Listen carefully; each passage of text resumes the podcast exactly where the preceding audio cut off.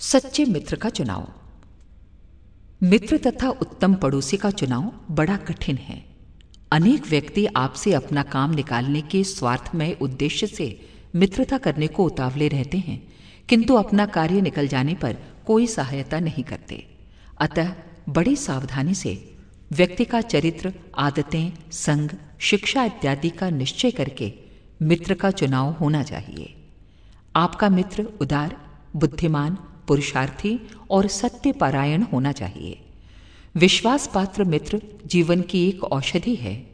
हमें अपने मित्रों से ये आशा करनी चाहिए कि वे हमारे उत्तम संकल्पों को दृढ़ करेंगे, दोषों एवं त्रुटियों से बचाएँगे, तथा हमारी सत्यता, पवित्रता और मर्यादा को पुष्ट करेंगे।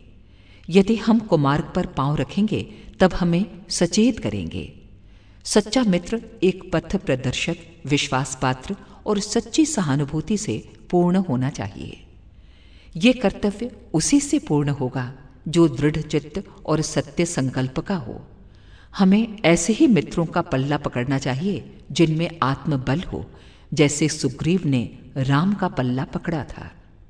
मित्र हों तो प्रतिष्ठित और शुद्ध हृदय के हों, मृदुल और पुरुषार्थी हों, शिष्ट और सत्यनिष्ठ हों।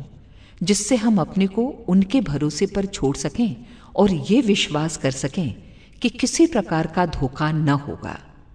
मित्रता एक नई शक्ति की योजना है। अखंड ज्योति, जनवरी उन्नीस सौ इक्यावन, पृष्ठ 21